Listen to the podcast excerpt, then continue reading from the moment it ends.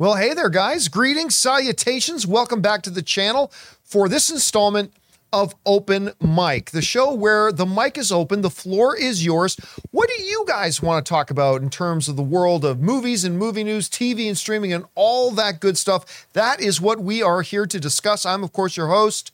John Campea, good to have you guys here. I'm joined by Ray Ora back there. Hey. Got Jonathan Voick over here. And there's two different ways for you guys to get a topic or question on the show for us to address. The first way is if you're watching this in one of the 23 hours of the day that we're not streaming live, or if you're listening to this in podcast format, you can send in a question anytime 24-7 by using our tip link at streamelements.com slash John Campea slash tip. Or if you happen to be watching this live right now as we're doing it, you can use the super chat feature and send one in that way. And if your topic or question is considered appropriate by us to be addressed on the show, it will be addressed here on the show. Um, all right, listen, before we get into things here, I, I want to touch on this. This is actually really neat. Of course, Oppenheimer, one half of the Barbenheimer phenomenon that's out there. And of course, Barbie blew past the $1 billion mark. It's now setting its sights on Mario Brothers as the number one film of the year. We'll see if it can catch it or not. But a little bit more quietly in the background, Oppenheimer has done pretty damn smashing as well. It's already crossed the half billion mark. It's actually now nudging up around $570 million for an R rated period piece film. That's kind of remarkable. As a matter of fact, it's now official. Oppenheimer has joined the top 10 highest grossing R rated movies of all time. Now, it may surprise you to find out that the movie it bumped out of the top 10 to make room for itself was Fifty Shades of Grey. uh, whoever thought that would be uh, bumped out of there? But yes, Oppenheimer is now the number 10 highest grossing R-rated film in cinematic history. And it's got uh, it could climb up a little bit higher. Let's take a look at the list of the films that are in front of it right now. So at the number 9 spot, the next movie it's going to catch is The Hangover Part 2. Uh, that sits at $586 million. Then, also within reach of it is Logan, one of the top three greatest comic book films of all time, in my opinion, at $614 million. Ahead of that, which it's getting out there, but it might be possible for it to catch it. Uh, at number seven spot is Passion of the Christ with $622 million. Then you've got a Chinese film by the name of Detective Chinatown 3, which I had never heard of until today, at $699 million. Then the horror clown film It at $701 million. And the number four spot was Matrix Reloaded at $738 million. And the number three spot is Deadpool with 781 million. And in the number two spot is Deadpool 2 at 786 million dollars. And of course, they're all trailing the highest grossing R-rated film ever. Also, the only R-rated film to crack to crack the billion dollar club. That's Joker sitting at $1.06 billion. So, congratulations Yeah. to Oppenheimer for making it into the top 10. Couldn't have happened to a better movie. Um, we'll see how high it can get. Now, it has already had three weekends in the theater. Its box office generation is slowing down, but I, I do think for sure it'll catch Hangover Part 2. Maybe Logan, maybe Passion of the Christ. I mean, it's got another like almost $50 million to go to get Passion of the Christ. So eh, we'll see what happens there.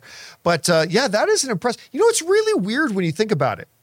We were talking the other day when Barbie cracked the billion dollar club, became only only the 53rd film in cinematic history out of the tens of thousands and in some cases hundreds of thousands of movies that have come out. Only 53 movies. But out of those 53, only one was an R rated film. Uh, uh, Joker. I, you know what's funny? If you had asked me yesterday, hey, how many of those $53 billion club movies do you think are rated films? I might have said two or three. I knew it wasn't many, but I didn't realize it was just the one, uh, which is kind of odd, I, I suppose. Why do you, I, I, let me ask you guys, why do you think, I mean, obviously kids can't go to see the Yeah. movies, Yep. but I mean, Joker has shown you don't need children in the movies. And by the way, parents can bring kids can get into these movies if their parents or guardians bring them, or the, or an adult bring them. So why can a movie like Joker crack that billion dollar number and like literally no other R-rated film in history has been able to do it. Do, do you think more people are just turned off by R-rated material, or I think uh, I think with Joker, you've got a mixture of the DC well comic book fandom. And one of the most popular villains in the history of comic books? You've got a mixture in there with uh, star power. You've got a mixture in there with cinephiles, right? Because it seems. Yeah. like '70s new new Hollywood It's cinema. a very Scorsese Very feeling kind of Scorsese. thing. and He- he actually su- supported this movie. Well, yeah, so- he was actually the the original producer to kind of get the project off the ground and running. So I I think it appeals to a larger audience. I think a lot of those R-rated films are very specific in message and tone, and oftentimes they're they're dramas that aren't going to appeal to everyone. Yeah. Um, or they're action films, which doesn't appeal to everyone. But then when you get something like this, where it's a little mix of things, yeah, I Let me think that's kind of what, what it has going for it. So, the number two and the number three spot on that list are both Deadpool movies. Does Deadpool three join the billion dollar club? no, No. I don't. Oh, three? Yeah, Deadpool Oh, three. three? Ooh, yeah, I think it does. I, I- don't. I think hundred Oh, percent yeah. it does. No, Oh, it yeah. doesn't. You don't think so? Two billion dollar. oh, well, okay, yeah, but it has Well, to pass I- through the I mean, billion I don't know dollar if you know this, but to get to two billion, Yeah. it's got to go through that doesn't one skip billion it. dollar mark. It actually has to pass through it. no, no, no. That? Opening weekend, two billion dollars. Yeah, it didn't even actually hit one billion ever. It just You guys are going, you know, real easy on your predictions. Oh, predictions. man. I'm going above and beyond reality. But I mean, but are we going easy on it? But like, because the reality is, I I don't think Deadpool's going to be a two billion dollar film because again, only one R rated film ever has joined one billion. Deadpool two and Deadpool one, super popular films. Neither of those cracked eight hundred. So do you wait? Do you really think that Deadpool could get two billion? Deadpool. I 3? think it'll, I don't it'll know beat, about- it'll beat the number one here. It'll beat Joker for sure. So you think okay? So you do think it'll cross the billion? I don't know not about two, but if we look back on this, right? 786 on Deadpool 2, Logan was 614. I mean, I think if especially and then you're going to get just the normal X-Men fans that are coming out for this thing. Right. But I mean, we have to assume a lot of the people who saw Deadpool also saw Logan. Yeah. And And I I- don't think it goes far. I, I mean, because Guardians was like 843, right? Or 8 8 something. I think it definitely yeah, gets in the uh, 830 something. I think it definitely something. gets in the 900s. You, they have to play up this uh, Wolverine thing, and Oh, the, I think it's and the excite a lot of marketing. people, yeah. it's gotta they gotta go full throttle. Even if he's in that suit for like maybe one scene, they've got to market it like he's in it as that Wolverine throughout the whole movie. Um, I, I don't I don't know. Like uh, Deadpool three could be. The thing I like about the Deadpool movies is that you could watch them and they feel like re- I don't know what the duration of both Deadpools were, but they felt like fast movies.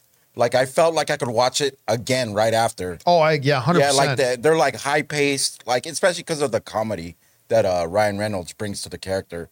They don't feel like you're sitting there and you're like just bored. Yeah, every like- moment something yeah. is happening. So- uh, just so you guys know, I just did put up a poll.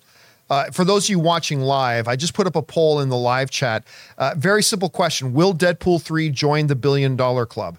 So, a very simple question. I'll leave that up for just a little bit uh, and uh, see what you guys have to say about that. Okay, we'll come back and visit that in a bit. But for now, Let's do what we came here to do today, guys. And again, congratulations to Oppenheimer for joining that top 10 all time R rated box office films. Let's now get on and start taking your questions, guys, shall we? We're going to start with our tip link. So, Jonathan, what do we got up first? Dalton's first. Do you guys think that with Blue Beetle having a smaller budget than recent comic films, that crossing three to four hundred million at the box office could be considered profitable? Yeah, if it ever got there. Like, yeah, if it, let, us if it can get to, to 400 million, because they're not breaking the bank on the marketing, like they're not spending 150 million on the Oh, marketing. It's really low. So they're probably spending around the 75, maybe tops 100 million dollars on marketing. From what I understand, the production budget I think was 120 million, if if I remember correctly. So yeah, a 400 million dollar box office return would make it profitable. Not very profitable, but profitable. Will it get to 400 million? No chance in hell. No chance in hell. it was 120. It was 120. Okay. Uh, it doesn't get to 400. Like not with Flash making 200 and change. No. Not with Black Adam with Dwayne the Rock Johnson starring in it. Not even making 400 million dollars. Now look again. Don't don't interpret that as me saying like I'm against Blue Beetle. I'm looking forward to this movie. I think the trailers have looked charming. I think this movie's got a lot of potential. I'm I'm excited to go see it. We're seeing it next week. Got our tickets. We're gonna go see this damn thing. I'm, I'm Oh, yeah, excited like to get in at front of it. It's like two in the afternoon too. I am not looking forward. Oh, by the way, Jonathan got you a ticket too.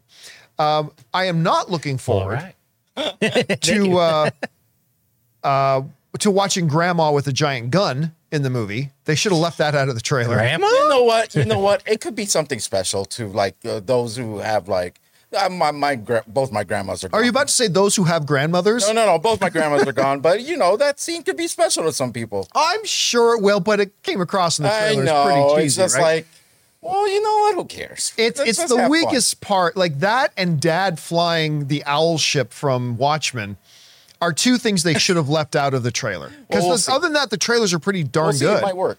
It yeah, might but I don't I don't think there's any chance this thing gets to uh thing. Okay. By the way, he's checking in on the poll. Um, I'm surprised. Only 67% of our live viewers think Deadpool 3 is going to hit a billion dollars. I actually I really thought it was going to be more like 90%, but 33% of our viewers do not think it's going to hit a billion dollars. Very interesting. And I actually am with them too. I thought you just said it would beat. You guys You swayed just me. said it'll you beat guys Joker. swayed me, but when That's I what happened in the said poll. it- You started with 2 billion. That's what happened then in the poll. Then you said for sure it'll beat Joker, and now it's yeah. Those guys agree with me. no, It's not going to. Okay, my final answer is my final answer. it's not going to make a billion. It started with two billion, and now we're not making a billion. Okay, we'll see. I mean, again, no, only one R-rated film in history has, and both the uh, neither of the two Deadpool movies made eight hundred. So maybe you're right. To, I have to be the one that says no. All right, fair enough. Two of you guys say yes, so I got to say no.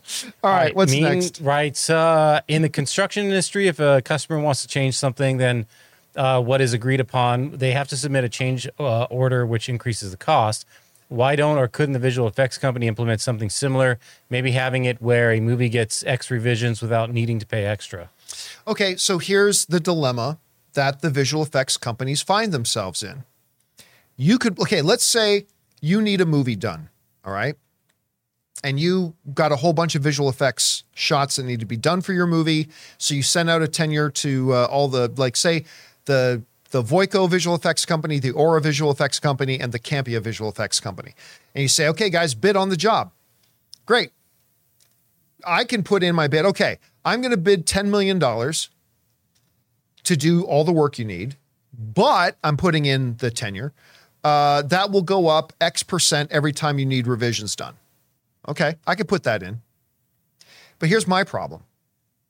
If Ray Aura submits a $10 billion bid or an 11 billion, even a bid that's higher than mine, like an 11 or 12 million dollar bid, but he doesn't put that in his contract, guess who the client's going to go with? They're going to go with Ray unless Jonathan put in a bid for like $9 million and they're going to go with Jonathan. But you put that in your contract, like it's assumed that you understand that revisions are going to be made. Because here's the thing let's say you're the producer of a movie and you got this visual effects shot and you say, I want a teddy bear in this one shot that's going to jump from this counter to this counter and then pull out a sword.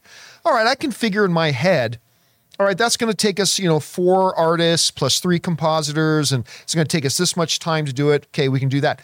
But if I make it in such a way that, you know, the director sees it and doesn't quite like it and wants it changed a little bit to it's something that the director likes, well, you got to make room for that in your revision. Like those revisions are natural.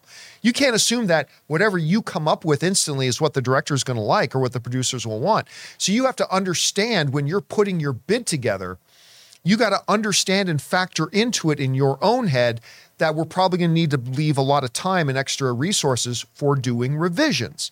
Because the first thing out of the gate is not always the thing they go with. So, yeah, it, it's it's problematic. It's very problematic, but that's why they're not in there. All right, what's next? JM, none other, writes Being production tech at my church, putting up uh, LED walls, screens, it got me wondering why not have LED screens or panels at movies?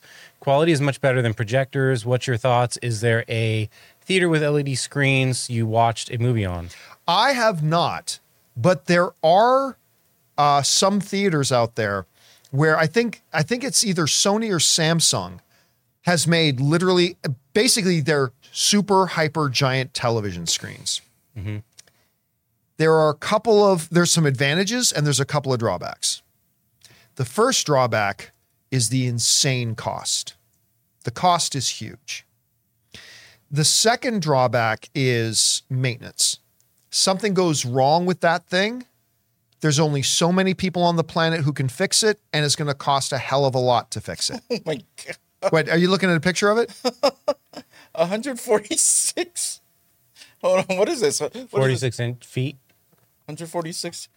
Is there two dashes or one? It's it's it's two dashes. Oh no, that's 146 inches. And this thing at Samsung is 219,999. For 146 inch. Yeah. I mean, You see, I now I've got I've got a 150 inch screen in my home theater uh-huh. with a laser short throw projector, and that's with the projector, and that costs about three thousand dollars. And this one's costs how much? Two hundred. 19,000. Okay. Now imagine one that's 100 feet and how much that would cost. Now, again, there are a couple of countries in Europe that have those screens and that's that's great, but I'm going to go out on a limb and guess the the screens you've put up in your church probably are not the size of a movie theater screen. Uh, so yeah, it can be really, yeah. really And if you want to get to that size, you have to do multiple panels. And then you're still like, you still have a seam, even though it's it's gapless. Yeah, and you can't have that in a movie theater. You can't have multiple panels And beside each other. You need one giant screen. And it's a lot of weight. Hey, it's okay, guys. Yeah. You could have a, a financing plan, $6,000 per month for 36 months. I get LED, like we think LED screens are light, but not at that size. And if anything goes wrong, then you got to replace the whole thing.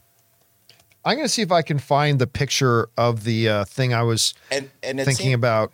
it seems like the common size right now, though, other than that 140, it's the 98 inch screens, which are like a little bit more doable, I guess. $6,000.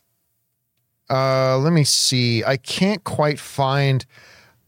Yeah, I know I've seen it, but the, I mean, these things would be really huge. Actually, here is an example of one. Let me see if I can get this uh, on my on my laptop here, so you can see what I'm talking about. Okay, go ahead on that. Okay, Samsung has the world's biggest TV. I think this one is in a theater in Germany. I believe that's where this one's from. Do we got my NDI? Yeah. I mean, like how look how the size of that thing. I can't even begin to imagine the cost of that. Like that would be insane. I mean, yeah, it would be incredible, but it would the it would be extremely cost prohibitive. Very, very cost prohibitive for for many theaters to have that. All right, what's next?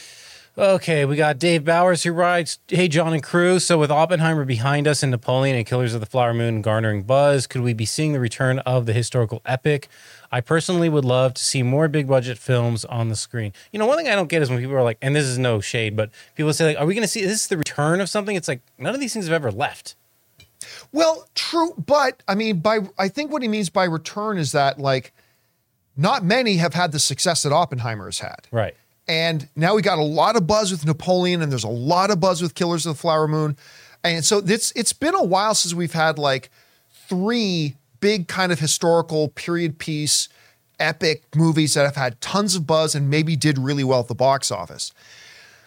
It really depends on how good Killers of the Flower Moon and Napoleon do at the box office because if they can replicate or even surpass the success of Oppenheimer, then yeah, because I'm with you. I love these movies. Like one of my favorite movies of the last bunch of years was Gary Oldman's uh, Winston Churchill film, which I keep Finest Hour. Finest hour, yeah. Yeah, eh, that movie's amazing. One Gary Oldman, his first and still to this date, I believe, only Academy Award win that he had. So, uh, I mean, if this can mark the return of that, but here's the thing: it's up to you and me. Like Christopher Nolan did his job. I'm going to assume that Ridley Scott's going to do his and Martin Scorsese is going to do his and make really high quality movies. Now it's going to be up to us to go out and support them. We vote with our dollars. So if we go out and support them and watch them and they can make as much or more than Oppenheimer, yeah, you're going to see studios start to invest more in those types of films too. Absolutely. All right, what's next? Glenn writes, uh, Hi, John. Napoleon is getting released by Sony. Apple's considered a production company for the film. Just wondering how it can escape Sony's P1 contract with Netflix when its theatrical run finishes and gets put on Apple TV. Sony's Plus. not the production company of it. That deal with Netflix is for Sony produced movies. Uh, Net, uh, Apple is the production company of record. It's their film. So they're going to use Sony as their theatrical distributor, But then once that theatrical distribution's done, it, it's Apple's movie. Apple is going to put it on Apple TV Plus. If Sony was the de facto production company behind the movie, then that kicks into place. But this isn't a Sony produced movie. All right, what's next? Uh, Rams writes, uh, saw an early screening of Gran Turismo. I was shocked. It's fun as hell and based on a true story. I had no idea Neil Blomkamp was attached. The racing scenes are amazingly shot and intense. The movie also has heart. It's simply a great sports film. I I don't know that I'm going to call Gran Turismo a great movie, but I certainly liked it more than I thought I would. But it has all I hate saying this, it has all the hallmarks of a Neil Blomkamp movie. Incredible visceral visuals. But when it comes time to just telling simple points of the story, there are parts like I said this in my out of the theater review last night there's a lot of very cliche, cringy stuff in the movie too. Like, like really cliche. That scene with him and the girl under the bridge, like, oh, it's like, oh God, like it, it's so badly done. But a lot of the movie is also really, really good. Like I enjoyed Gran Turismo. I, I do recommend people go out and see it.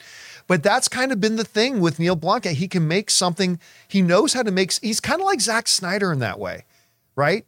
He's a really good visual storyteller, but then when it comes to the actual meat of things, the mechanics of really good story flow and really good storytelling tend to be a little bit challenging for him. So, but again, I for me, I think this is a win for Neil Blomkamp because the last two films of his were not Elysium and Chappie. This one's a win for him. I quite enjoyed it, and uh, I hope he can build on that success. All right, what's next? Just Your Average Joe, or Jose, sorry, Just Your Average Jose writes, uh, Time Traveler's Wife was brought up recently and it made, it made me want to recommend the far superior About Time. Um, Rachel McAdams, Do- Domhnall Gleeson, and Bill Nighy. Worth a watch or rewatch. The movie will have you in all your feels. I mean it. Have issues at the uh, tissues at the ready. It is the better film. About it is the time. better. And Domhnall Gleeson, by the way, son of uh, Brendan Gleeson, who's one of my favorite actors in the world. Uh, for those of you who don't know who Domhnall Gleeson is, he was uh, General Hux. Yep. In the uh, Star Wars prequel, he's a really good. He's he follows in his dad's footsteps. He's a really good actor, and you, I 100% agree with you. That is the superior of the two movies. 100%. All right. and there's somewhere in time with Christopher Reeves. Remember that? I forget that one. He like he like goes back in time to like the Victoria age. I don't know that I've seen that one. Oh yeah, it's good. Uh, Christopher Reeves. Yeah, one. he shot that I think around the time of I want to say Superman three. Okay, I'll yeah. keep my eyes out for it. Uh, Anonymous writes, Your friends went to see the same movie four, five, six times with kids. As Quinta Brunson said, Ooh, they got money. Not really. Again, listen, I. If you, if they didn't pay any more for that trip to the theater with their kids than if they took their kids to go to Applebee's. I, I mean, really. And, you know, a lot of times I bring this quote up every once in a while. Chris Rock, about a year or two ago, made this great commentary about the movie going experience and going to the theaters.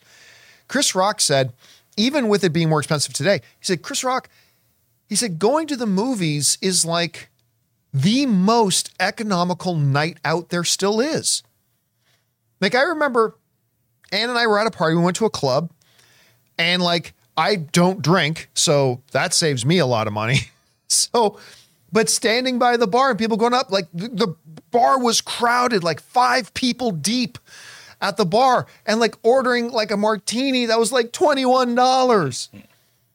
Or a shot of Jack and Coke that was like 13 bucks and they were going back for more. It's like, you know, for that one shot you took, you could have gone to a movie and had a great time for two and a half hours or something like that.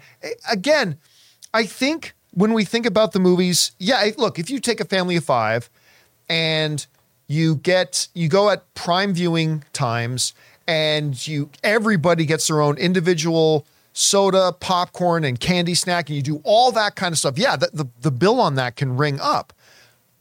But again, if you put that in comparison to a lot of the other things you could do as a family of five going out, it, actually becomes the most economical choice. And maybe, maybe you get a couple of the kiddies to share a popcorn or to share one of the sodas or something like that. Anyway, that's just kind of my take on it. All right, what's next? Uh, Dwarfer writes, "Hey John, have you seen Lamborghini with Frank Grillo and looking forward to Ferrari with Adam Driver? I did not see the Lamborghini one with Frank Grillo. Uh, I didn't see that Was one. that no. direct to streaming or?" I or- believe it was, yes. Mm. All right. What's next? Uh, Johan writes, "Hey John and crew, have you seen the 1986 hockey movie Youngblood, Rob Lowe. Yep.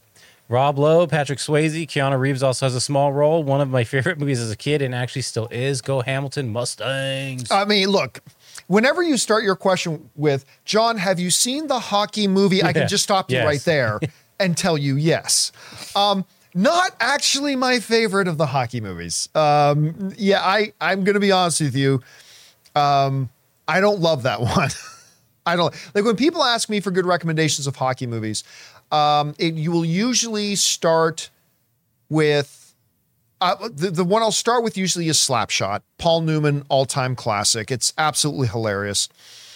But I think my favorite hockey isn't Miracle on Ice, or I think my all time favorite hockey movie is still as- actually Mystery Alaska with uh, Russell Crowe. That movie is forget the hockey aspect of it, although it's hard to because the whole movie is based on hockey. But I mean, take the hockey aspect out of it. It's just a wonderful, wonderful, wonderful film. Uh, you should absolutely check that. And some, I, I, I, love I know I see people saying Mighty Ducks. Yeah, I they're love- the brothers. I love Slapshot. Yep. Slapshot is so fun. You know what movie that surprised me and I actually thought was pretty good? The Goon with uh, Sean. Oh yeah, that's another really good I good. really like that and, one. uh, uh, uh, Uh, Sabretooth. Uh, Uh, Lee- Liev Schreiber. Yeah. Yeah. That was He's- really good. That's a really good movie. Actually, I still put Mystery Alaska above it, but that is another really What good. was one. it? Uh, the Goon. The Goon. Oh, It's yeah. called. Yeah, It's all about the last guy You know they put in to beat up people. God. and, about and what's, that. what's the dude's name for dude? Where's Sean my- Astin. Sean. Sean. S- Sean Yeah. Scott, Scott, Stifler. Scott- Stifler. Yeah, Stifler, Yeah, right? whatever Stifler's name is. Hey, He was in that Rundown movie with, uh, with Dwayne the Rock Johnson. Oh yeah. Right. But I think Goon is his best Oh performance. no, of his no, no, career. no doubt, no doubt. Yeah, that's a no good doubt. one. That's one of the ones right there. All right, what's next? All right. Uh, JM, none other writes, which sports team wins a champ first in the next 30 years? Your Maple Leafs, Padres, Tennessee Titans, or New York Knicks? If you haven't watched, uh, Urinating Tree on YouTube did a vast 40 minute video going over the half century failure of the Leafs. Leafs just bad. Oh yeah, I mean, again, the Toronto Maple Leafs have not even been to the Stanley Cup Finals in the entire time that I've drawn breath on the earth. Like I, I've never been alive when the Toronto Maple Leafs, forget won the Stanley Cup, even got there. Listen, Did they get there though? At least. Like Oh, they the won last- many Stanley Cups. Oh yeah, but it was all before I was born. Oh, so they've won a Stanley Cup. Many. They they are they are yeah they're one of the original six. They are like iconic, legendary teams of the Toronto Maple Leafs. But it was all before I was born. Uh, but you got to remember, in sports terms, four years is an absolute eternity. A team that finishes in dead last in their league this year, four years from now, absolutely could could be at the beginning of a dynasty of winning several rings. I mean, that's just the thing. So it's really impossible to say. Right now, I would say the Toronto Maple Leafs, they're actually quite a good team right now. Uh, whether or not they'll win a cup, I don't know. I thought last year might have been their year, and that didn't work out. But they they are the best team in their league right now. As, out of that list, so I'll say Toronto. But last year should also prove to you that a lower team can actually, if they hit their stride, they could run through the. Didn't didn't that number eight team win? You said. Well, they Wasn't it? didn't win. Like the uh, Oh. Florida Panthers, Yeah, yeah. Didn't they beat everybody up there?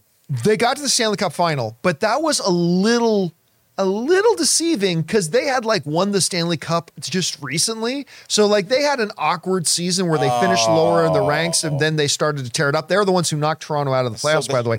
But by the way, big congrats to the Las Vegas Golden Knights. They set the record for the earliest team that came into the league in the expansion era to then win a Stanley Heck Cup. So good for them, man. All right, what's next? Okay, uh, I am Andy Newton Wright. So yesterday, I finally got to watch Oppenheimer, where I live now in uh, Marrakesh, Morocco. That's Oh, wow, awesome, cool. man! I've been to Marrakesh and Fez. I love Morocco. Great movie, great cast, but the best part ticket was around only around four dollars, just four, and there was only two trailers before the movie started. Regular price, no special event. Well, that is pretty awesome. That's Bizarro World. But but let me take what you just said and spin off a little bit. You're talking about only two trailers. Okay. I hope I'm not being premature with this. I give AMC theaters a lot of shit for the idiotic, brain dead, asinine practice they have of telling you a movie starts at seven, but really it starts at seven thirty because they do a half fucking hour of shoving commercials down your throats. So let What's me give wrong, them Ray? let me give them some credit. Man, The last three times, the last three movies I have gone to at an AMC theaters, they've started within about 16 minutes of the advertised start time, which is about a good 13, 12, 13, or 14 minutes less commercials and trailers than what they normally do. Now, I don't know if we just happen to be at three screenings where they just so happen to do less, but if this is a change in policy at AMC theaters where they have actually started fucking finally listening to me and, and the throngs of other movie fans, and they're if they are actually shortening the number of trailers and commercials they're playing, hey, listen, I give them shit for how much. I'm going to have to give them a lot of credit if they're actually doing that. I'm gonna have to fight you on this because I was with you in the last three, and don't, didn't you notice that they played the longest version of the Nicole Kidman? Well, yes, Commercial. but overall, So it could have been shorter. But overall, Yeah. Instead of sh- like we went to a movie last night that started at seven. It's it said the movie's time is at seven o'clock, and instead of starting when it would normally actually start, which is like seven twenty nine or seven thirty or seven thirty one, it started at like seven sixteen. I remember as when the first Sony screen came up, I actually looked at my watch. It's like it's seven sixteen, and they've done that for the last couple of movies I've seen. I, I, I'm not. I'm trying not to get too happy about it because maybe it was just some kind of coincidence that three movies are. But if they have actually decided to shorten that pre-show window, good on them. I'm going to give them a lot of credit for that. I think that uh, when I saw Barbie on Monday, it was a 650 screening, 650. 650, and I think we had movie rolling like by 610. It was already in. So that's That would be about almost 10 minutes shorter Yeah. of a of a pre-show time than they've normally done. So, hey, I give them crap for doing stupid things. If they do something right here, I got to give them some credit. All right, let's take one more before our break. All right. Wesley C. writes, got early Dolby ticks for Gran Turismo. I'm excited. Racing movies are electric in there. Uh, think projections are helped by Neil moving away from high concept cyberpunk stuff. That's a question. Simple, uh, grounded underdog story and race cars, easier for his directing skill to shine. I, I mean, it's it's hard to look at District Nine and not Yeah. say he can really shine by doing higher concept sci-fi stuff. Um, again, I think it's just the basic mechanics of storytelling that are his struggle. Telling gorgeous visual, putting gorgeous visual images on screen that that draw you in. That's never been a weak spot for him. He's very, very good at that. When you look at films like Chappie and Elysium, and, and even Gran Turismo, which I like, I like this movie I really like this movie. but it, it becomes apparent that where where he needs to develop a little bit is on the basic mechanics of storytelling, just pure storytelling. And um, and there are some high points in the storytelling of Gran Turismo. The I- difference, too, is, is that he only directed Gran Turismo, whereas he wrote and directed Chappie. yeah, and maybe wrote that's and directed Elite. So maybe, it's a writing issue and not an a avenue directing. he should continue to follow. Yeah. All right, listen, guys, we got a lot more to cover here, but before we do, we're going to take a quick second here and we're going to thank a couple of sponsors of today's episode, our friends at BetterHelp and HelloFresh. Guys, we want to thank a sponsor of this video, BetterHelp. Getting to know yourself can be a lifelong process, especially because we're always growing and changing. Think about it. The person you were five years ago is not the exact person that you are today. Therapy is all about deepening your self awareness and understanding because sometimes we don't know what we want or why we react the way that we do until we talk things through. BetterHelp connects you with a licensed therapist who can take you on that journey of self discovery from wherever you are. And guys, striving for better mental health is something we should all aspire to. I've talked about this before, but when somebody goes to the gym, we applaud them for getting out there to improve their physical health. Well, it's about time that we start looking at mental health the same way, not just by encouraging the people around us to look into therapy, but by also taking the step to take care of our own mental health as well. So listen, if you're thinking of starting therapy, give BetterHelp a try. It's entirely online, designed to be convenient, flexible, and suited to your schedule. Just fill out a short questionnaire to get matched with a licensed therapist, and you can switch switch therapists at any time for no additional charge. So discover your potential with BetterHelp. Visit betterhelp.com slash Campea today to get 10% off your first month. That's BetterHelp, H-E-L-P dot com slash Campea.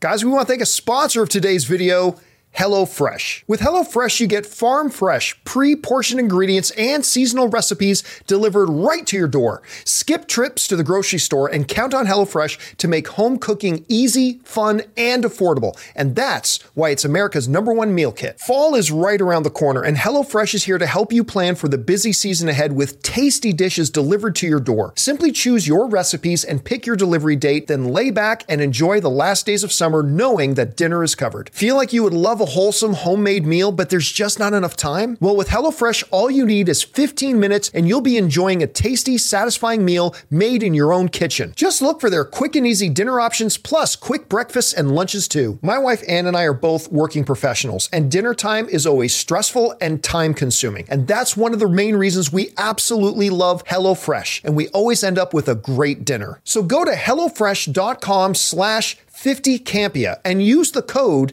50 Campea for 50% off plus free shipping. Again, that's HelloFresh.com slash 50 Campea and use the code 50 Campea. HelloFresh, America's number one meal kit. And thank you to our friends at BetterHelp and HelloFresh for sponsoring this episode. All right, guys, let's get back to your questions here, shall we? Jonathan, what we got up next? Jam none, none other writes besides the things that unions want and say they need to make a better living in Hollywood, should they be looking to their political uh, local politicians to improve everyday costs? For what I do uh, for my Tennessee job, my salary would have to double uh, to live in California or New York. There, there- listen, it's supply and demand. It's there's certain you want to live in California, you want to live in Los Angeles. It's it's more expensive because everybody wants to live in Los Angeles. I mean, that's the thing. It's so there's really nothing that can be done about that. It's it's it's property. It's also a really high um, population in Los Angeles. That raises the cost of other things because I mean, where you live in Tennessee just doesn't have that, right? And you're not a coastal town, and you're all that kind of stuff. So it's just a more expensive place to live. It's just part of the reality. All right, what's next? Uh, Attack writes Barbie making a billion reminds me why I love the box office. So unpredictable, and even surefire hits or flops can surprise. Ant Man 3 bombing, Flash bombing, MI7 underperforming, Elementals legging out, and Oppenheimer passing 500 million all surprised me.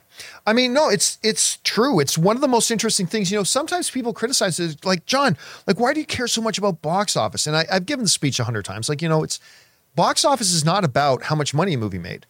Box office is something that gives us a treasure chest full of information. Uh, Box office tells us what movies is the audience actually looking for. What kind of marketing campaigns were actually effective that got people out to see the movies? What movies, what kinds of movies are people wanting to avoid? What appealed to the audience and elicited them to want to get out to the movie? What types of movies got people to want to go back two, three, or four times? Like, it is short-sighted when people say, "Why do we care about box office? It's not our money." Well, because box office tells us a million things that are really fascinating, and like you said, they always surprise us. All right, what's next? A baked orc writes, Zug Zug, I heard about your BG3 tech problems uh, on the Larian launcher. Select Vulkan before you hit play. Uh huh. Did all that. Some systems will run better with Vulkan and others DirectX. During the day, I'm a fully sober network engineer orc with IT field service experience. If you're still having problems, shoot me an email and I'll help you out. I want to support your adventure in Baldur's Gate 3 uh, as much as possible. This game is what you've been waiting for. I can also give you combat tips if you get stuck. Bring on the filthy. Yeah, I'm almost. I'm almost ready to tell Baldur's Gate three to go fuck itself. Oh I- wow, already, Jeez. dude i spent i was up till two in the morning so for those of you who know i have been i cannot remember the last time i've been as excited about a video game as i have been for Baldur's Gate 3 a true dungeons and dragons a real true dungeons and dragons experience with a computer game. Um, now i'm running it on not the newest pc but it's a amd ryzen 9 16 core processor. It's 64 gigs of ram. It's a geforce 3070 video card which the papers on Baldur's Gate 3 should be enough to smash through that game no problem. And so I downloaded it, fired up the game, got through the intro cutscene, and got into character creation. And every time the game crashes or it crashes my computer, whenever at some point in character creation, Sometimes right at the beginning of character creation, sometimes I get a few minutes into character creation every time. To be clear, I have done it dozens of times in both Vulkan and in DirectX. I have updated the video drivers. I have rolled back the video drivers. I have validated the install files. I have deleted the game and reinstalled the game. I have done everything. I stayed up till 2:30 in the morning last night desperately trying to get this fucker to run. And without fail, every time character creation crash. Every time. And I've tried everything. Jonathan, you got some violin music you can play? I'll search it. I'll search I'm it saying, out. and by the way, this computer that we're doing it on runs DaVinci Resolve. It runs Diablo 4. It runs like it it it runs everything. It, it just but this game crashes and I'm I'm gonna go home today. I'm gonna give it another hour of trying to get it to work. And if it doesn't, I'm just gonna give the holy blessed double effers. Fuck you, Baldur's Gate, and trash the damn so, what thing. time do you think you're going to start doing that? because I'll be at your house hour after that, picking up that computer and trying it at my place. You're more than welcome to. to I run. hope you can get it to work. I really want to play this game. I really man. do. I want to play. I desperately want to play it, but uh, apparently it doesn't want to be played because they put out a piece of shit software. All right, what's next? The dumb of all fears. Did you know that Gran Turismo is based on a true story? I didn't know it was based on a true story. They should be letting everyone know it's based on a true story because if it's based on a true story, you let people know it's based on a true story. Now, how did I know you were going to get loud with that? I just started I- taking that as an I, I gotta okay. say, man, the first thing I ever knew about Gran Turismo was that it was based on a true story. Yeah. I mean, I. I mean, unless you're being completely facetious, if you are, I, okay, that's cool. But I mean, Okay. I, I mean, really, they have done a really good job letting people know this has been based on a true story. Like I said, it was the very first thing I knew about the movie. I have to think back on the trailer. Other than us going to CinemaCon, would we have known it was? Yeah, based on a true story. Like, Okay. yeah. All right, what's next? Anonymous writes, one of two, if Disney is trying to push people to the ad supported tier, is that really the best course of action for them given the residual debate? If my understanding is correct, the reason actors, writers, directors don't get good residuals from streaming is because the shows and movies don't generate money from their views, but that's not the case for the ad supported tier. Ad revenue would make it no different than network TV, entitling them to piece of the pie. Thoughts? Well, first of all, actors are entitled to nothing because they don't have a contract right now. Just, just to be clear, actors are entitled to nothing. Studios can do whatever they want at, at this point. Remember, historically, residuals were not based on television commercials. Residuals used to be based on licensing. So, like when a TV show would finish its six season run on NBC, this is the old model, the old television model. A show would say would run five seasons on NBC. Okay. And then when it was done its run and the show was now done and canceled, then later another a bunch of local networks around the country would start licensing and picking up those shows in the magic word syndication. And that was always the big thing in television production. You wanted your show to last at least three seasons because if your show got three seasons, then it became viable for syndication. So little other networks around then can can pay rights, pick them up, and run it on theirs. And those rights and the fees for those rights were the main basis for what was known as residuals. It wasn't really based off of television commercials. But I mean, that can be a part of it and the factor of it. So again, at the end of the day, studios don't have to give actors anything. To be frank with you, I'm still not 100% convinced actors should get residuals. I'm not saying they shouldn't. I still am of the mindset. It's like, well, wait a minute. A thousand people worked on that show. Why didn't? Why doesn't the set designer, who, you know, if you think about the show Friends, that living room, the coffee shop, all that kind of stuff, a set designer meticulously went in and designed that. That became a part of the DNA of that show. Uh, that set designer doesn't get residuals the the director or you know one of the ads on that show who worked tirelessly probably 15 hours a day on that show every day the show couldn't have happened without them they don't get residuals why do the actors get residuals i, I mean again i'm not saying they shouldn't i'm just saying i'm still kind of in a gray cloud about somebody needs to explain to me why actors get residuals and nobody else I does would say the only argument I have against that, it's not even an argument, just a reasoning, is that the carpenter goes on to the next the next uh, you know Gig. sound stage, the next gig builds the next thing, the next thing, the next thing, the next thing, and Isn't the- that what actors do though? yeah, but but the sound, the, it, no one cares what the uh, the carpenter looks like, and if they can fit a certain role, and if they're too old or too young or this or that. As long as they're in the job, they move on to the next gig. Now I get it; you still have to like audition, not audition, but you know have a resume. But if you're also with a crew that's already working with a production company, then you're already kind of guaranteed the next job.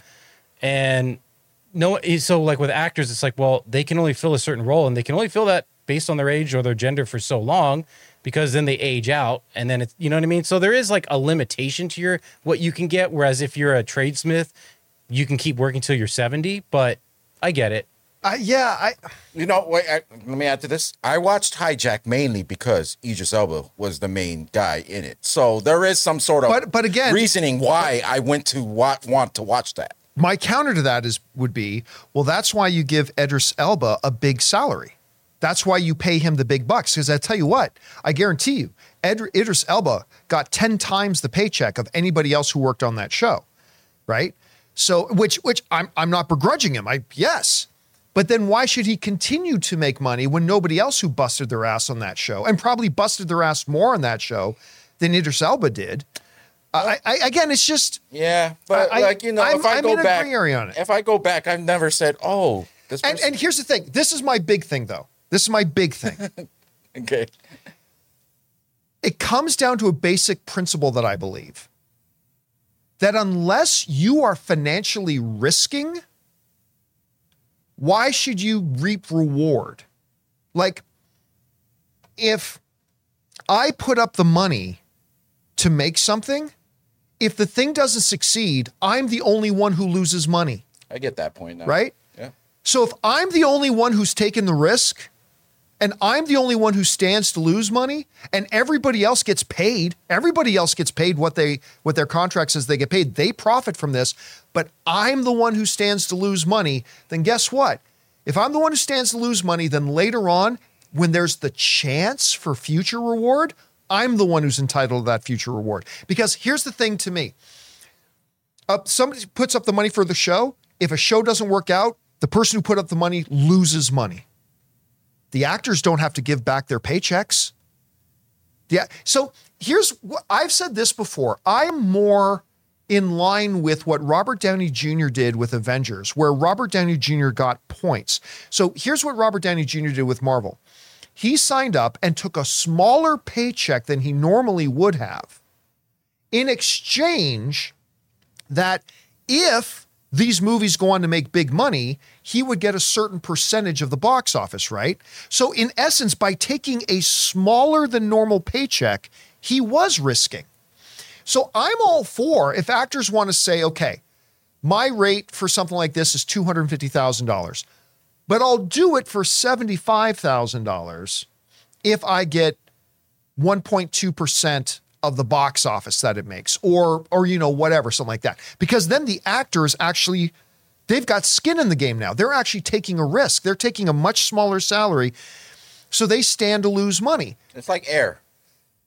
It's like Air, the deal they made. Anytime you use this actor, then you get paid, right? It's like Yeah, it's sort of like that. What what the actors are trying to get is what what, Yeah, but- sort of like what the deal was. so to me the unfair thing is that hey you're an actor my, i'm putting up 10 million dollars to make my movie you're an actor and i'm i'm paying you a million dollars to be in my movie okay even if my movie crashes burns and flops and i lose everything you still got a million dollars so why should you stand to profit more if the movie's successful later it, it- doesn't make sense to me But also, if a film does flop, sometimes the actor doesn't recover too from that. It's like it's they like, got their also- million dollars I know, but it's also like the producers actually pick that actor because they feel that actor will bring in money too. Like, right? It's I know like a George Clooney's been in a lot of movies that that flopped and didn't make money, and he's still George Clooney, and he's still.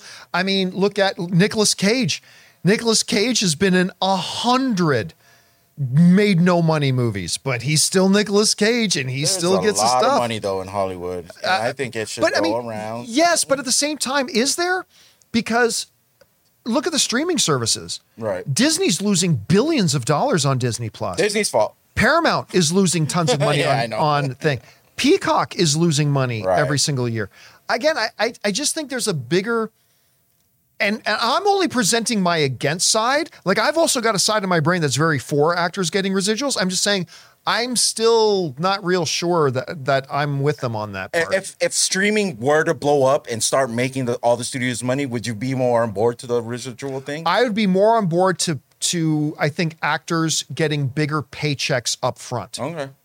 I think I think actors should be making more money up front. To be honest with you, I think Yeah. they should be. I, I think I think not your A list actors. I'm talking your daily working actors do not make enough money. Yeah, they, they need to don't get paid be more. Driving Uber or whatever. Yeah, yeah, they exactly. That- concentrating that- on their craft. Yeah, we remember we were talking about that with Orange is the New Black. There was an actress who literally said, We were on this number one worldwide hit show, and there were a couple of cast people who literally had to go home from set and go drive Uber just to make ends meet. That's got to change. Yep, that these actors need to to make more money, especially for these big hit Yes, shows. sir. I just wonder about what happens later. I, I'm still unclear about that, but that's just me. All right, what's next? Okay, moving on to supers. Um, CJ Rebirth. I can hear you being quiet, Mom. I hope I didn't ice your game, man. No one my age says those words. The whole scene is still my favorite in the movie. No one ever says the movie though. They always quote us and they never give us the movie. I, I don't remember. I don't recall That that. sounds very familiar. Familiar. Uh, Ice My Game. Uh, Ice Your Game, Mom. I, I I don't remember it off the top of my head. that was something we we had to watch recently. But yeah, well, if if it comes up, then well, they're right, saying what's next? Spider Verse two. oh, they're saying I That- don't. Rem- that's what I did was they thinking. quote the line properly? I can hear you being quiet.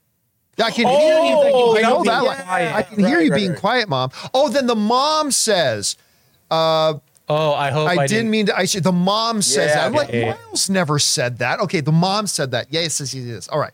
Okay, what's next? All right, movie. Haas TV writes. Anyone played the Just Dance video games before? Oh, Is that- I is that the remember ones I, where I you tried it stand once. Yeah, with the ago. Kinect. Yeah. it's where they t- did the full body camera. Yep. No, All right, what's next? Uh, sorry. Uh, CJ Rebirth writes, uh, we're a- Animani, totally ins- Oh, we're uh, Animani, totally insane. Have no shame. me. Thank you, Steven Oh. Spielberg, and Julie for giving me the revival and reintroducing me to the original Animaniacs. They lock us in the tower whenever we get caught. We break loose and then vamoose, and now you know the plot. We're Animania. Oh I my can recite all. I can, I can recite all the Animaniac and songs. love that show to death. Lake Titicaca, Lake Titicaca. I don't even know. Bolivia and Peru. Oh my God. Lake Hey, next question, Jonathan, Lake come on. Titicaca. Cynthius Okay, what's writes, add add Tony Curran to the list of actors or actresses who have portrayed more than one character in the MCU. He was the British director in Secret Invasion, and then he was uh, Odin's father, Bor, in Thor: Dark World. Oh, okay. Uh, like I'm sure there are probably a lot of smaller roles and Mm-hmm. stuff like that that maybe actors are prized more, but that's an interesting one. All right, what's next? Daily Profit writes, I think you already know WB is making a Hot Wheels live action movie from Mattel, just like Barbie. Fast cars bending the laws of physics. I beat that.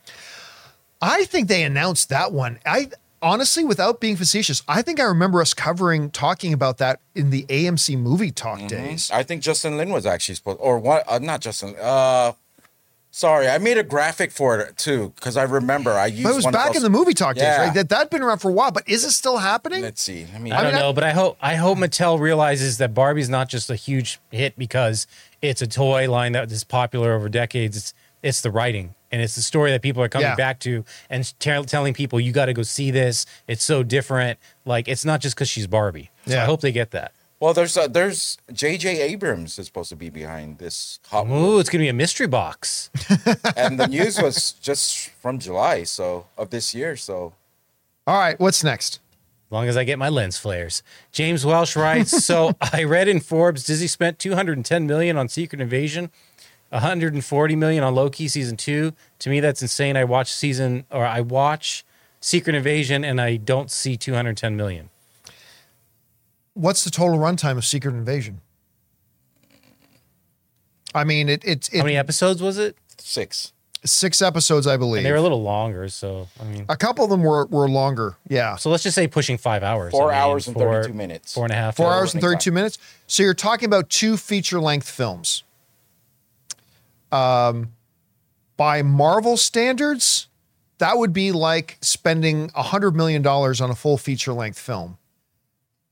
Now, here's the thing a lot of people today think, when they think about uh, budget, they only think in terms of visual effects. They, there's a lot more to it than just the visual effects. I mean, I agree that seems a little high. Averages to 35 million an episode. 35 million an episode. So I mean, that seems a little bit high. But but again, if you thought about an MCU movie being made for 100 million dollars, which is essentially that's what that is, two of those put together. I mean, it does still seem a little bit high, but not tremendously overcost, to be honest with you. All right, what's next?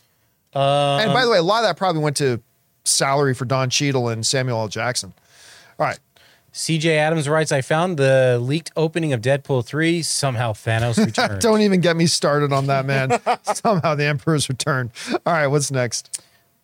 Aiden Foley writes, uh, Hey, John, had a rough week with severe anxiety and whatnot, but thank you so much for being here for me. Um, I love talking films with my online fr- family. I'll tell you what, it, it's it never ceases to amaze me how when I get into a place of real stress or I've had something really bad happen or, or I'm feeling down, whatever, just the simple act of either watching a movie or jumping online and jumping into an online film discussion going on. It doesn't make my problems go away, but it just gives me a much needed reprieve from dealing with it. And then when I come out of the movie or come out of that film discussion, the problems are still there. I'm just in a better place to deal with them. I, I've got a little bit of a change of perspective. I'm not like spiraling or anything like that. And that's that's why I don't think Marvels are just a distraction or just an escape.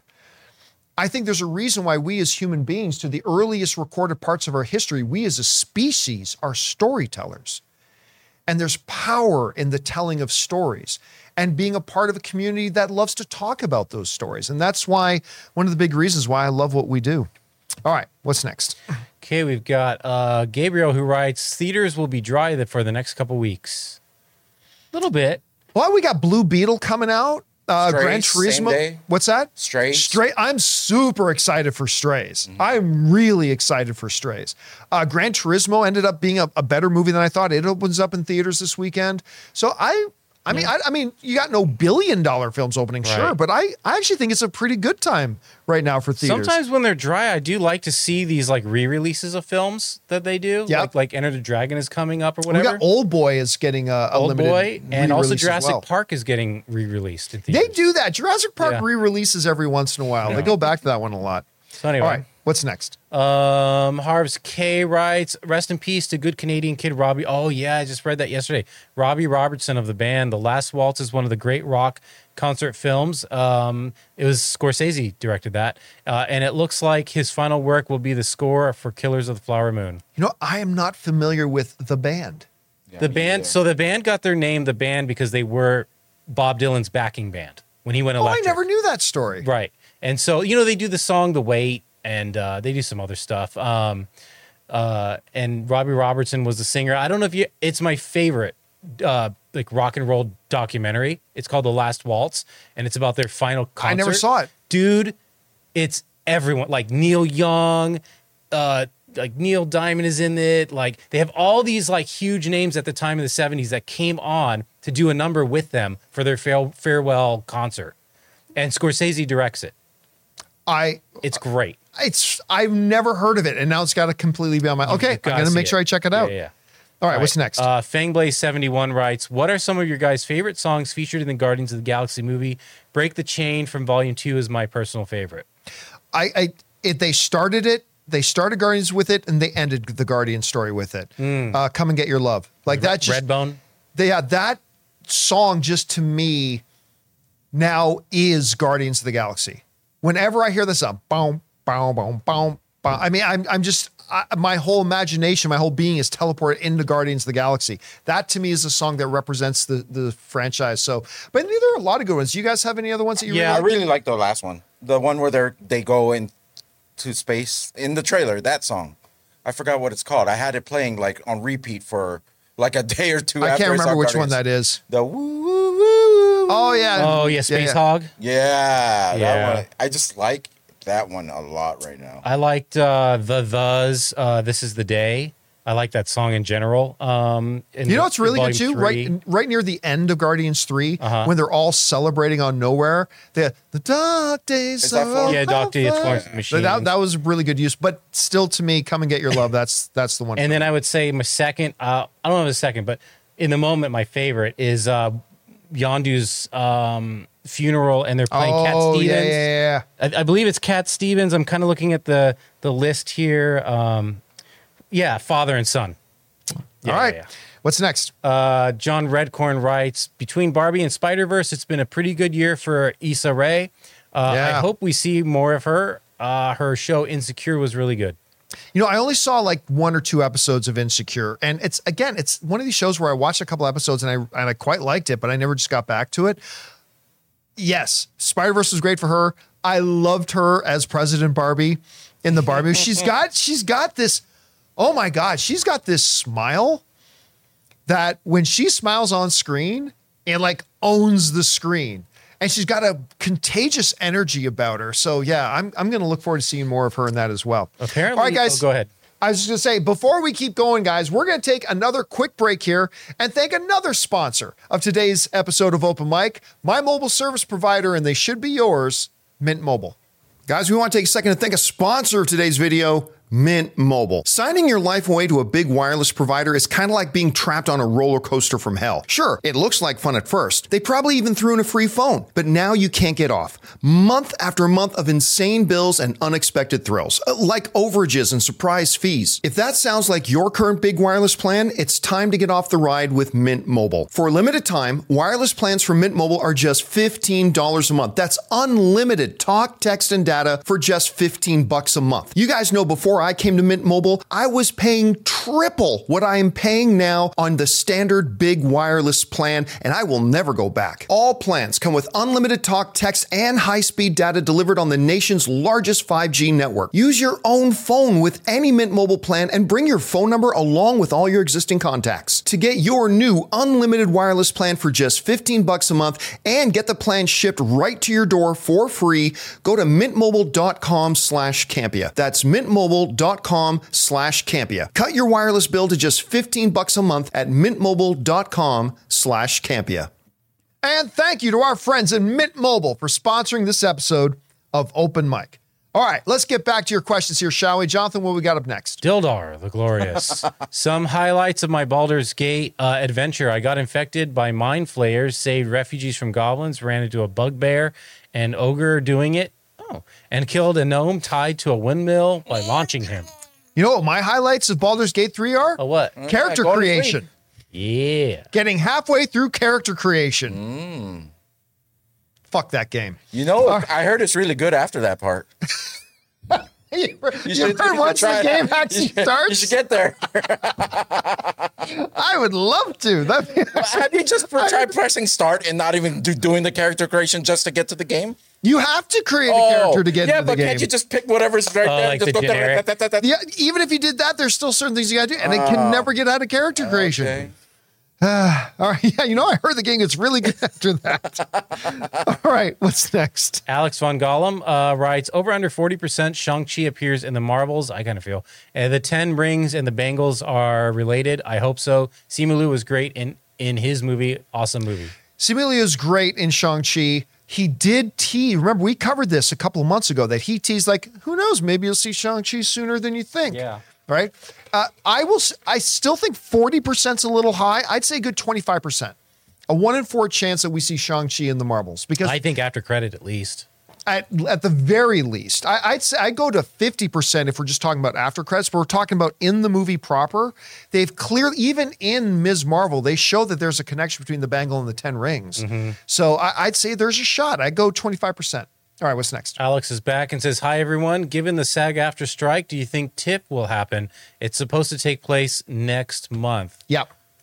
It, it's it's just too important to the industry.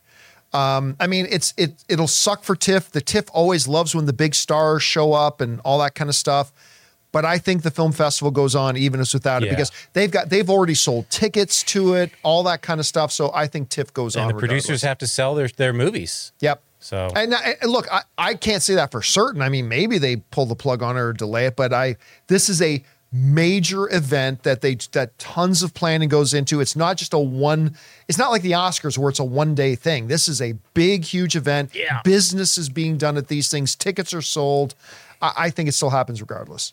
All right. And by the way, for those of you who don't know, TIFF is Right, the yeah. largest film festival in the world. Yeah, it's it's the. Toronto International Huge. Film Festival. It's it's massive.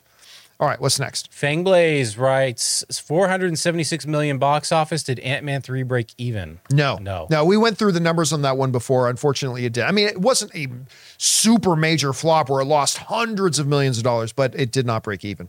All right, what's next? Bobby Jackson writes, Hey, John, have you had a chance to get caught up on season three of Superman and Lois now that it's available on Max? I did. Wait, I know I finished season two. No, I didn't finish. No, I didn't finish season three because I know season three ends with the with uh, the battle beginning between Superman and Doomsday. I got a couple episodes into season three and I sort of tapped out again. Um, yeah, I Superman and Lois is a really interesting show to me. I it's a show of two different shows. There's Superman and Lois, the show that is about Superman and Lois. And that show is great. Then there's the Superman and Lois show that's about all the other characters in Superman and Lois, including her two his two idiot sons. Um, One idiot son. And no, I no, the other one's as big Oh, as an idiot. a- yeah, he, he- idiot yeah, these kids are morons. Wow. And Superman. and all the other characters that live in Smallville are all morons. They're all. I I I have found myself really not caring You're about. nice guy, aren't you? I I can't help it. It's like everything that has to do with Superman and with Lois. I love the show, but I don't give a shit that I want to be the starting quarterback on my high school football team. Who the fuck cares? There, there, there's there's these superpowered beings that are threatening the earth and Superman discovering his destiny and all, hmm. all this kind of stuff. And there's like, well, all the kids at the school are getting hooked on this this kryptonite based drug. Nobody gives a shit. Oh, Lana Lang is running for mayor. Who gives a fuck? Get get back to Superman and his brother. in Smallville. It's so corrupt there in that small village. Yeah, it just, again, it just became two different shows. One was actually a really kind of different look at Superman, dealing with the struggles of being a father, which is really cool. And then there's the part of the show that's about that's very, very, very CW. There's a twist to the show. Superman finds a fence, climbs over. They've been in a endangered institute the whole time. It's just uh, It's like the the Night, Night thing. By the way, here's a shot. Here, that's Robbie Robertson right next to Bob Dylan. This is from The Last Waltz. Here's a shot with Scorsese. Very Ooh. young Cor- Scorsese with Robbie Robertson. So, yeah, that's from The Last Waltz. Very cool. Um, all right. Uh, is this where we were left off? That John Redcorn, they won't do it, but if I'm Disney, I'd I'd Batgirl the Echo show if it's bad after Secret Invasion and Ant Man three. You can risk damaging the Marvel brand further. I And- yeah, one hundred percent agree. Yeah, I do. that do. like Marvel cannot afford to keep just putting out crap stuff. People have are losing interest at a rapid rate in the MCU. And if and this is a big if, like unlike Batgirl, which even before the public reports came out, we had started hearing from the people we know that Batgirl was absolutely dreadful. And then like even the, the Warner Brothers executive started from, yeah, it was all it was so bad we couldn't put it out. I have not heard such things about Echo myself. I've not heard that Echo's good. I've not heard that Echo's bad. I know I don't care about Echo, but I have not heard that as bad. I've not heard that as good. Mm. But if, and this is a big if, if the show is really bad, they absolutely just need to mothball it. They need to just put it into a crate, like at the end of uh, Raiders of the Lost Yeah. Ark, and hide it away Stick it in that somewhere. warehouse. Mothball And don't let anybody see it Okay, Mothy Ball. because it'll just hurt. It'll hurt the brand even more. 100% they should do that. If if it's bad, I haven't heard it's bad, but if it is, yeah, put it away. All right, what's next? Fangblaze writes, do any of the MCU live action shows uh, besides Loki have plans for a second season? It's weird. They only do one-off shows besides Loki. Um, Ms. Marvel, maybe. I think I've Yeah. heard that they do want to do a second season of Ms. Marvel, which is great because I desperately love that show. Um, I don't think they planned on doing two se- multiple seasons of Hawkeye, from what I know. I think Moon Knight they're talking about doing a second. I think that season. was yeah in the talks. yeah, but I don't think they should do another season of Moon Knight. But I think that's they're they're hoping to do another season of Moon Knight. I still don't understand how he fits into the wider MCU. Yeah. It's just kind of weird. I ultimately don't really care if he fits into the wider MCU. Yeah. I just cared that I didn't like the show. Yeah. You know? Um, Falcon the Winter Soldier, they're obviously moved that on to the big screen. Yep. We got Sam is now Captain America in the movie version coming. So Loki might be the only one. All right, what's next? Downwell writes, uh, I wish movies started on time. The wait times are getting ridiculous. Uh, don't I'm not I don't even get me going on my regular rant. I agree. I th- here's Oh, what I think they thought you were do. done.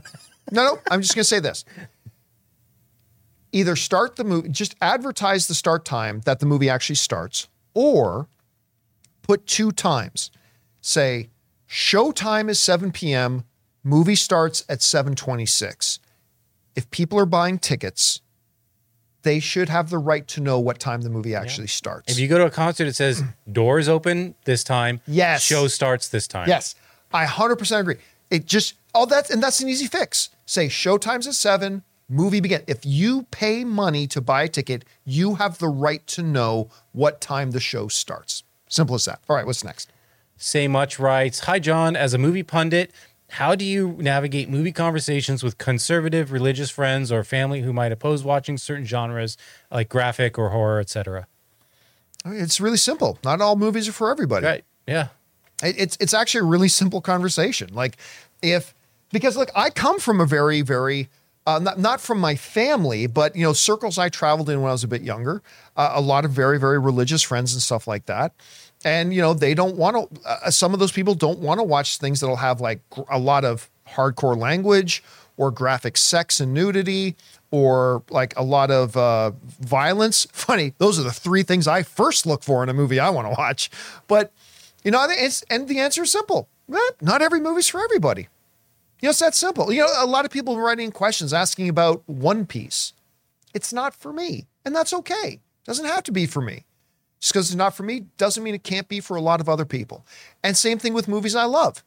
Some people say I tried watching that Star Wars and I just I just found it ridiculous. You know what? That's that sucks. I love Star Wars, but not every movie's for everybody, and that's okay. It's absolutely 100% okay. You don't need to you shouldn't try to convince somebody to like something they don't like or that's not for them. It's like, "Hey, you know what? If um if horror isn't your thing, you know what? Don't don't watch horror movies. There are a lot of other types of movies you should watch. Uh, action films aren't your thing. You know what? No problem. You find sci-fi a little bit silly? No problem. Lots of other types of movies for you. So it's it's all good. It's all good. All right, what's next? All right. down well with a touchy subject. What video games have you been playing? I'll tell you what game I haven't been playing. Baldur's Gate. You're really great at the creative character. I, I'm getting so good at the creative Man. character. I'm getting so good at the first half of character creation. It's crazy. Um, besides that, I, I still run in the theater room, pop on my PlayStation. I'm playing. I still play a little bit of Last of Us. Uh, I and I look. I'm, I don't care. I love playing Mario Kart. I still get in there, and jump I on know, Mario Kart. man. You need to- Hades. Wait, have you have you done any gaming in the theater room?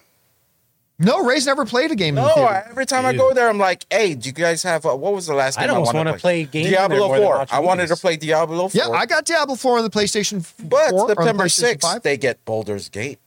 I, you know what? I don't think they're going to meet that date. I'm still reading from the developers putting out. It's like we're racing to get ready. What's that? PlayStation 5. You're talking about the Xbox. Is that they don't have a date for Xbox yet? Right, but I don't think they're going to make their September 6th release Oh, date. for the PlayStation 5? yeah, I don't think they will. Oh, wow. I thought that thing was good to go. I hope they do because apparently I can't play it on my PC. All right, what's next? Um, Ethan Company uh, Entertainment writes, when will the John Campea movie come out? Um, I can officially tell you that we have signed a deal for it to come out when Blade comes out. That's all I'm going to tell you. It's going to come out when Blade comes out. Mm-hmm. so probably never. All right, what's next? Starring Mahershala Ali also. Also starring Mahershala Ali as John Campea. No, That's the weird part. that's Ray. oh, yeah, as that's Ray. good, yeah. Mahershala Ali as Ray. Luke one two three four writes. Mahershala Ray Ali. Loosely based. Very loosely based. Luke one two three four writes. With inflation and streaming prices rising, I wonder if the average person will either start hopscotching streaming service or do piracy. It's uh, to the seas with piracy. It, it's going to be grinding. It's it's going to be or ch- the churn.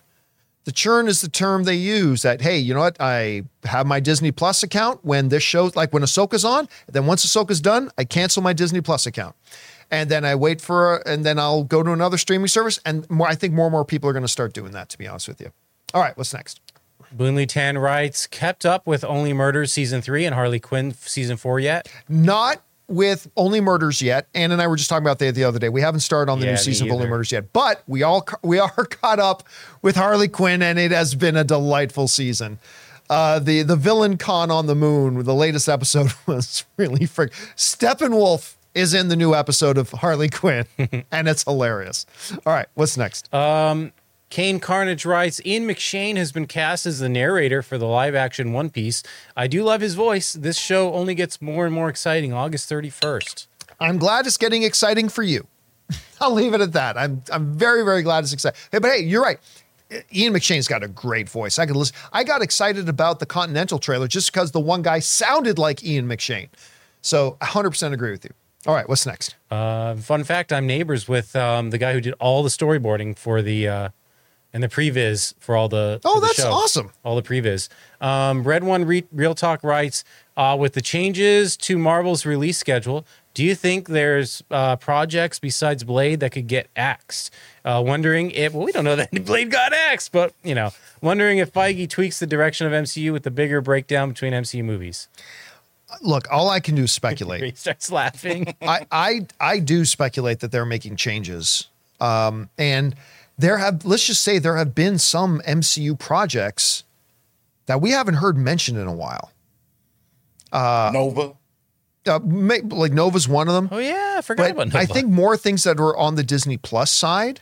Bob Iger said when he when he came back, we are going to reel things back. We're going to pull back a bit. They have oversaturated the MCU and diluted the brand.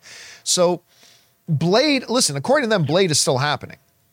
But I do believe there are going to be some projects that they had announced that will just very quietly go into the good night. And I think that's probably a good idea. Which ones? Don't know. But there like there are some like Ray's mentioned Nova and there have been a few others that we haven't heard mentioned in a while. So we'll see. All right, what's next? All right, final one. And sorry, Cash, I got only the first half. But hi, John and crew. How are you feeling about the Hunger Games movie coming out soon? I wasn't excited at all, but I used to be a big fan of the franchise. I'll tell you what. Prior to CinemaCon back in April, zero interest in Hunger Games Snakes and Ladders, or whatever they're calling it snakes and songbirds, reptiles and amphibians, whatever it is called. Mm-hmm. Had zero interest in it. And then, and I didn't think anybody else had interest in it either. And then they gave a presentation at CinemaCon. And I, I, I got to admit, I was like, I'm intrigued by this now. This actually looks kind of interesting. And the response to the presentation was pretty enthusiastic. And then the trailer dropped and it got a lot of views, that trailer. And people kind of got so, Plus, they did great on de aging uh, uh, Eminem. awesome, man. I will say, I am, I'm not going to say I'm super excited for it because I'm not. So I'm not going to lie. But I'm quite interested in it now Hmm. to see what they do because, again, the presentation they showed was way more interesting than I thought it was going to be. So, yeah. All right, guys. And that'll do it for today's installment of Open Mic. Thank you so much for being here and making this little show part of your day. Big special thank you to all you guys who sent in those tip links and super chats. Number one, because you gave us really fun things to talk about. But number two, you supported this channel as you did it. And all of us involved with the show, thank you guys so very much for your support. Don't forget to come on back and join us again tomorrow. And so for now, the guys in the studio, Ray Aura. Bye. remember the guy who's predicting $2 billion for Deadpool, but it won't crack a billion. Yeah. Uh, Jonathan Voico. See you guys tomorrow. My name's John Campea. until next time, my friends, bye bye.